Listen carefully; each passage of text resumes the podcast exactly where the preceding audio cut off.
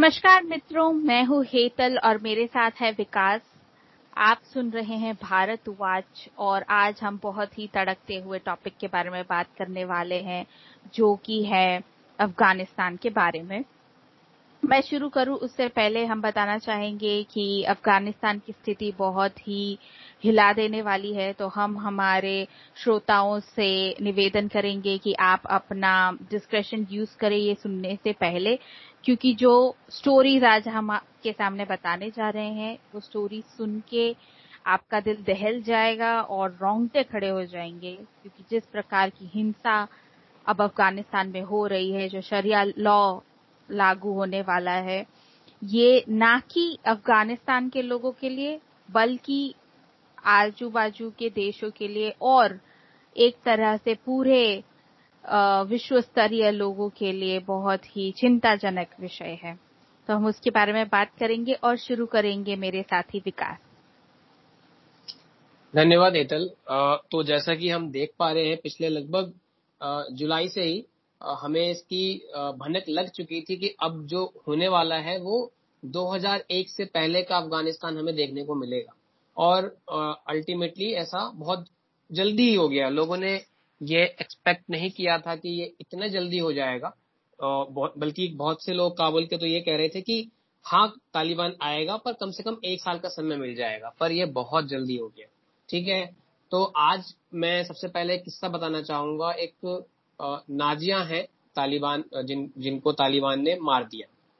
अब आप सोचिए कि क्रूरता की कितनी हदें हो गई हैं कि तालिबान अपने जो अधिकृत जो क्षेत्र हैं वहाँ पे कभी भी रैंडमली किसी के यहाँ पहुँच जाते हैं और कहते हैं कि हमें खाना दीजिए, हमें और भी जो भी चीज़ें उनकी डिमांड होती है उसको फुलफिल कीजिए, नहीं तो उनको मार दिया जाता है। तो जैसे एक नाजिया है नाजिया थी अफ़गानिस्तान का एक फरियाब गाँव है, वहाँ पे नॉर्दर्न अफ़गानिस्तान में। तो नाजिया अपने तीन लड़कों और एक डॉक्टर और एक बेटी के साथ में रहती थी। तो एक दिन तालिबान फाइटर्स आए, उन्होंने उनके गेट पे खटखटाया और नाजिया की बेटी उन्होंने ऐसा मतलब सुना कि एकदम से आवाज़ें आ रही हैं और उन्होंने जब गेट खोला तो उन, उनके माँ से उन्होंने पूछा कि हमें पंद्रह लोगों के लिए खाना चाहिए। पर जैसे ही खाना मतलब उन्होंने मना कर दिया कि नहीं मैं गरीब हूँ मैं नहीं दे सकती तो उन्होंने ए के फोर्टी सेवन से उनकी माँ पे अटैक किया और वो मर गई ऑन द स्पॉट तो ये तो एक किस्सा है तल। बहुत ही बहुत ही क्रूर हिस्सा क्रूर किस्सा था कि आ, कोई गरीब है खाना नहीं दे सकता है तो उसके लिए उन्होंने एक माँ को अपने बच्चों के सामने ही पीट पीट के मार डाला। ऐसे बहुत क्रूर किस्से टीवी में आ रहे हैं हम लोग न्यूज़पेपर्स में पढ़ रहे हैं इंटरनेट पे पढ़ रहे हैं।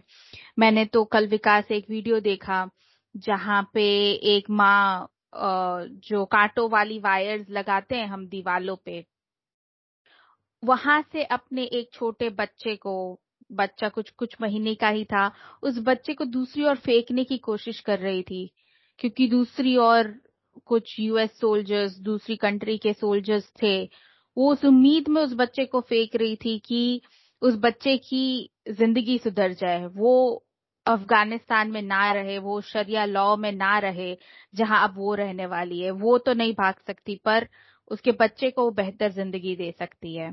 और फिर उसी बच्चे की फ़ोटो एक एक छोटे से क्रेट में बच्चे को सुलाया हुआ था, और अब हम बस उम्मीद ही कर सकते हैं, प्रार्थना ही कर सकते हैं कि उस बच्चे की ज़िंदगी सवर जाए, अगर वो अफ़गानिस्तान से निकल गया है तो।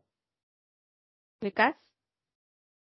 हाँ बिल्कुल सही कहा है देखो स्थिति तो बहुत ज़्यादा खराब हो चुकी है और अभी बहुत सारी जो फेमिनिस्ट हैं भारत में जिनको देश तोड़ने का अधिकार चाहिए जिनको फेमिनिज्म के नाम पे कुछ भी करने का अधिकार चाहिए वो लोग अभी इन इन सब के बारे में कुछ नहीं बात कर रही हैं। जैसे वहाँ की आ, आ, एक हाँ बोलो बोलो आप कुछ बोलना चाह रही हो?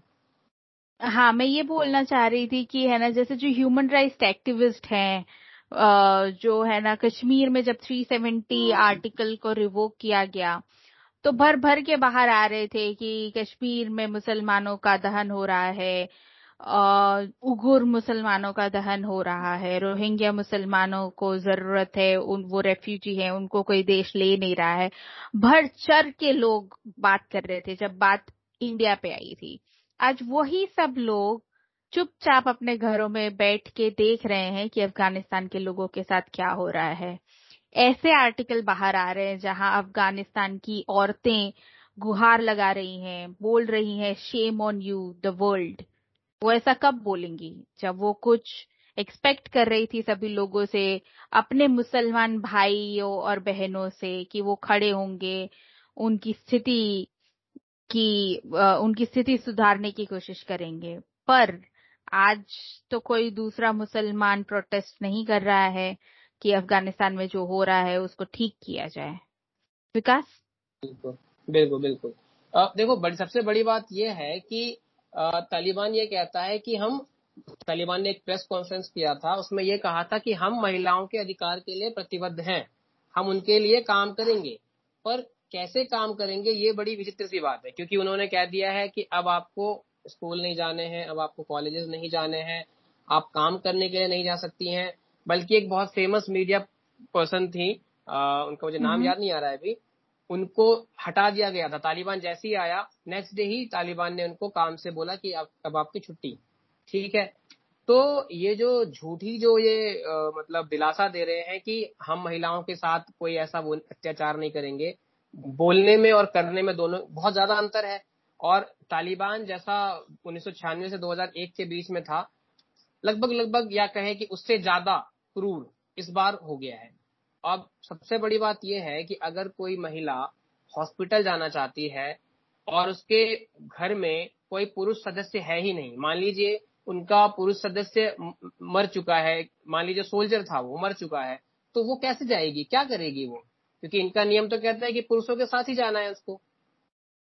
तो वो क्या करेंगे ऐसी स्थिति में? बिल्कुल विकास मुझे लगता है कि हमें हमारे श्रोताओं को बताना चाहिए कि शरिया कानून के अंदर अफ़गानिस्तान कैसा लगेगा? कैसा था वो 2001 से पहले जैसा तुमने बताया?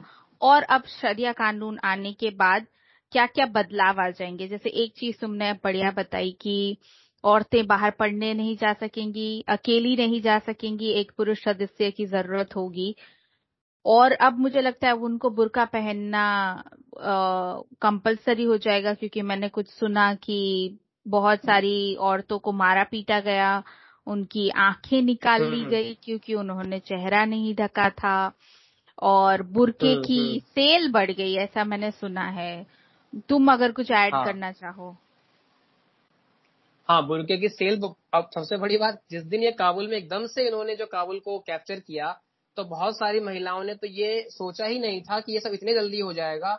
और एक महिला ने तो यहाँ तक कहा था कि हमारे घर में चार महिलाएँ हैं और हमारे पास सिर्फ़ दो बुरका है तो हमें अपने घर में चादरों को इस तरीके से बनाना होगा कि वो बुरके की तरह काम करे। मतलब ये ये बहुत आ, मतलब हास्यास्पद भी है और बहुत मतलब एक करुणामयी भी है।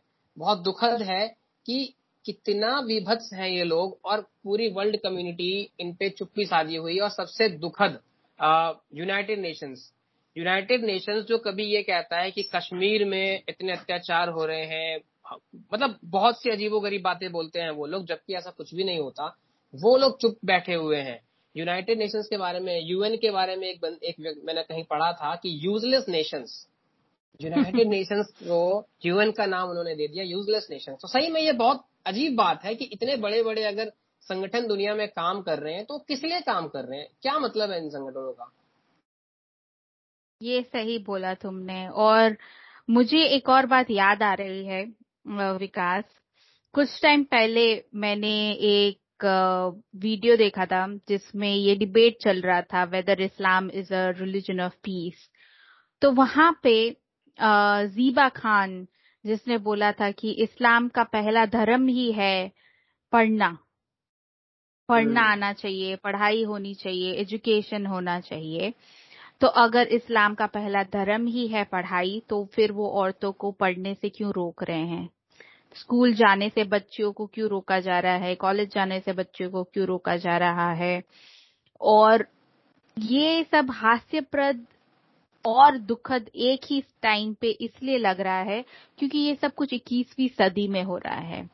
आज हम्म, जहाँ हम्म, पे हमारी कल्पना चावला जो स्पेस तक पहुँच गई है हमारी औरतें जो गोल्ड मेडल ला रही हैं ओलंपिक्स में हमको आ, हमको प्रेजेंट कर रही है कंट्रीज़ को रिप्रेजेंट कर रही है वहीं पे उसी दौरान उसी समय दौरान अफ़गानिस्तान जैसी जगहों पे बच्चियाँ घर से निकलने के लिए डर रही हैं। क्यों? क्योंकि उनके पास बुरका नहीं है।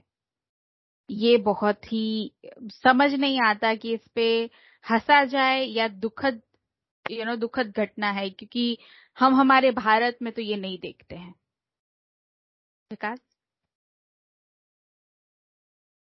हाँ एतल देखो, अब सोचना यही है वर्ल्ड कम्युनिटी को कि जो 20 सालों का जो गेन जो वुमेन राइट्स में या वुमेन एजुकेशन में अफ़गानिस्तान ने पाया 30 परसेंट की वहाँ पे लिटरेसी रेट महिलाओं में आई। और हालाँकि ये बहुत कम है, पर फिर भी अफ़गानिस्तान में जो तालिबान रजीम था, उससे कम से कम उसकी तुलना में बहुत अच्छा है।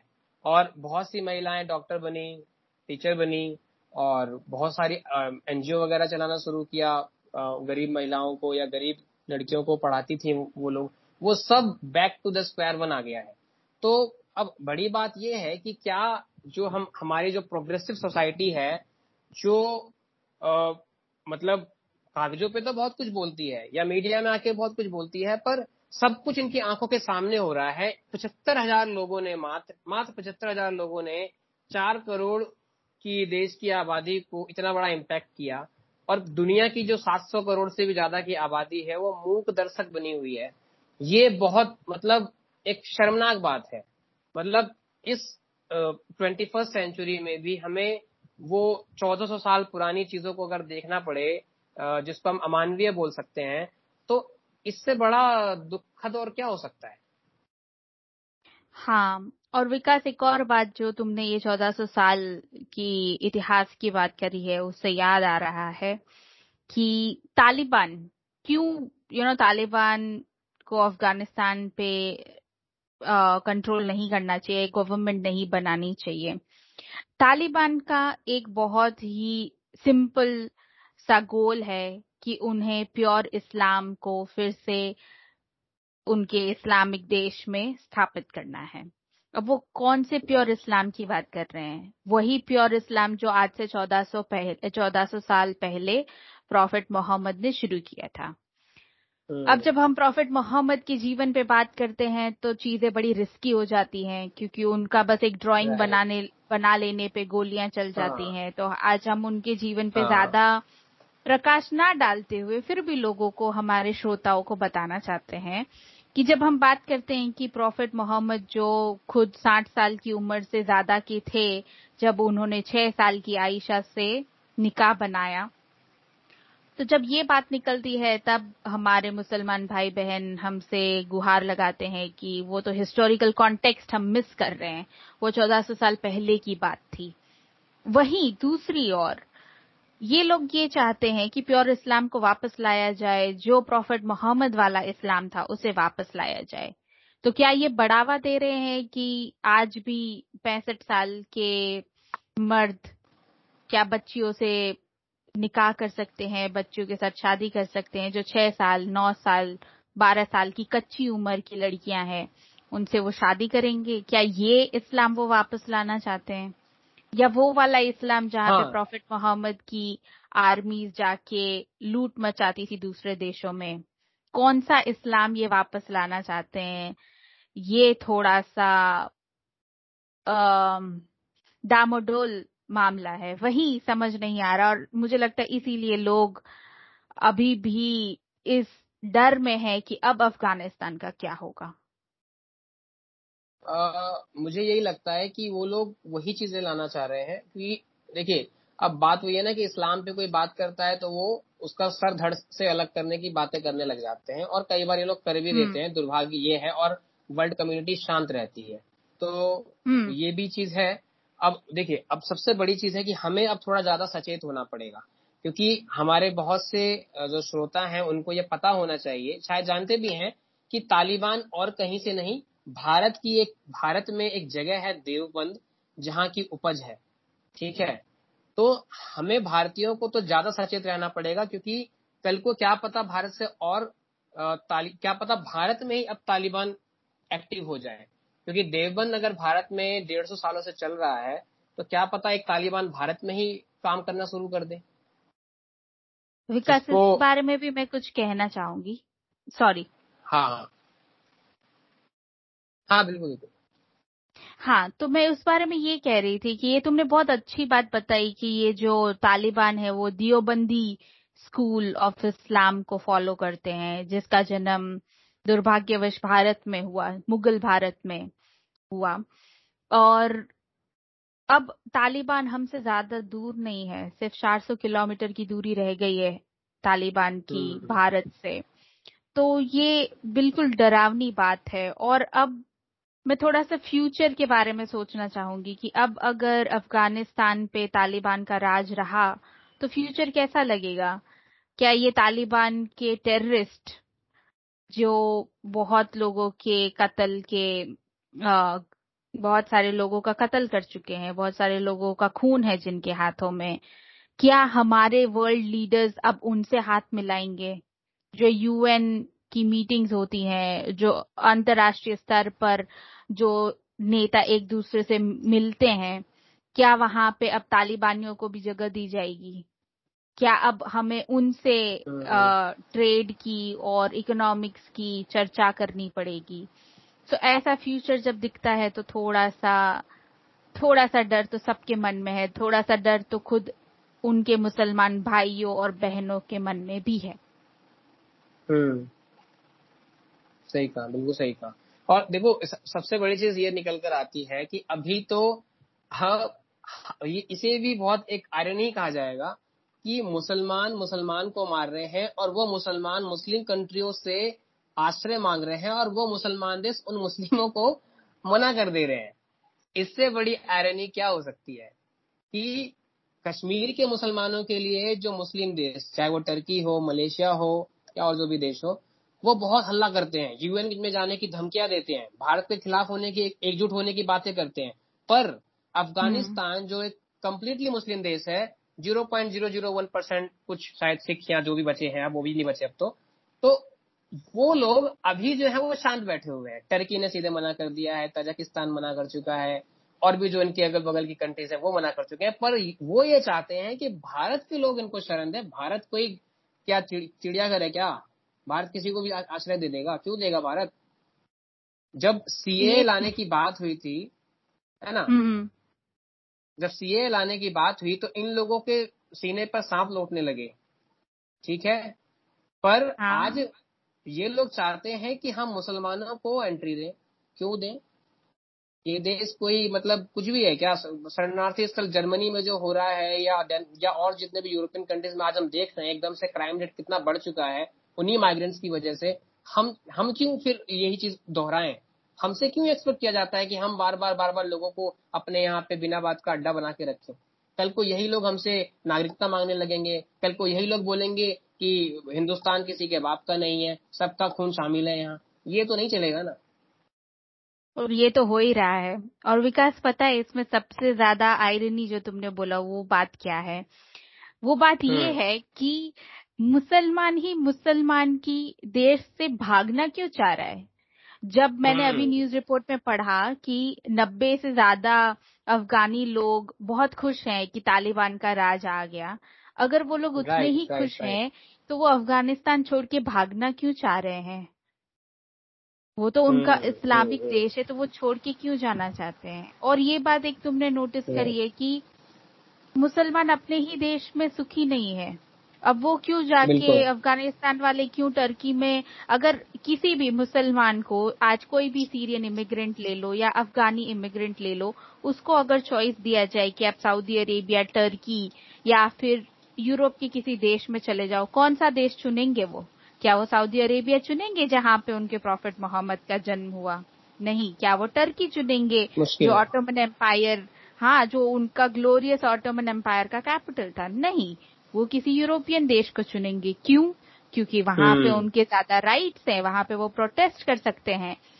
वहाँ पे वो दूसरे धर्मों की तरह उनके पास इक्वल राइट्स रहेंगे। तो ये भी देखने वाली बात है कि मुसलमान खुद ही अपने मुसलमान देश में खुश नहीं है। आ, नहीं सबसे बड़ी बात ये देखो कि दूसरे देश में ये नागरिकता भी लेते हैं उस देश की संपत्तियों को भी जलाते हैं सब तरह के जो भी कांड है वो करते हैं। पर मुस्लिम देशों में जैसे सऊदी अरेबिया है या और बाकी के देश है वहाँ पे शरिया चलता है। इनको शरिया से डर भी लगता है पर इनको शरिया भी चाहिए। सबसे बड़ी बात यह है। इनको नॉन मुस्लिम कंट्रीज़ में शरिया चाहिए पर जहाँ शरिया लो है वहाँ इनको नहीं रहना है। सबसे बड़ी तो बात ये है। यही है। आज समझ नहीं आ रहा कि दुनिया कौन सी दिशा में जा रही है। अब दुनिया कौन से दिशा में जाएगी और अब और कितने कितने युद्ध होंगे और कितने लोगों की और बलि चढ़ जाएगी बस एक धर्म के नाम पे। अब हम यही प्रार्थना कर सकते हैं कि लोग वासुदेव कुटुंबकम, जो एक बहुत ही पवित्र विचारधारा है, जिसका जन्म हमारे भारत में हुआ, जिसका की मतलब है कि पूरी पूरी दुनिया हमारी एक फैमिली है, हम सब एक फैमिली हैं। ऐसी विचारधारा को लोग अपनाएँ और ऐसे कुकर्म, ऐसी हेट्रेड और ऐसा वॉयलेंस जो ये लोग लाना चाह रहे हैं, उसके खिलाफ हमारी दया, करुणा, प्रेम भाव, ऐसी चीज़ें टिक सके। हम तो बस यही प्रार्थना करेंगे और इसी प्रार्थना के साथ आज मैं आपसे विदा लेती हूँ। आपसे फिर मिलेंगे। बहुत जल्द। तब तक के लिए आप सुनते रहिए भारत उवाज भारत की नई आवाज़।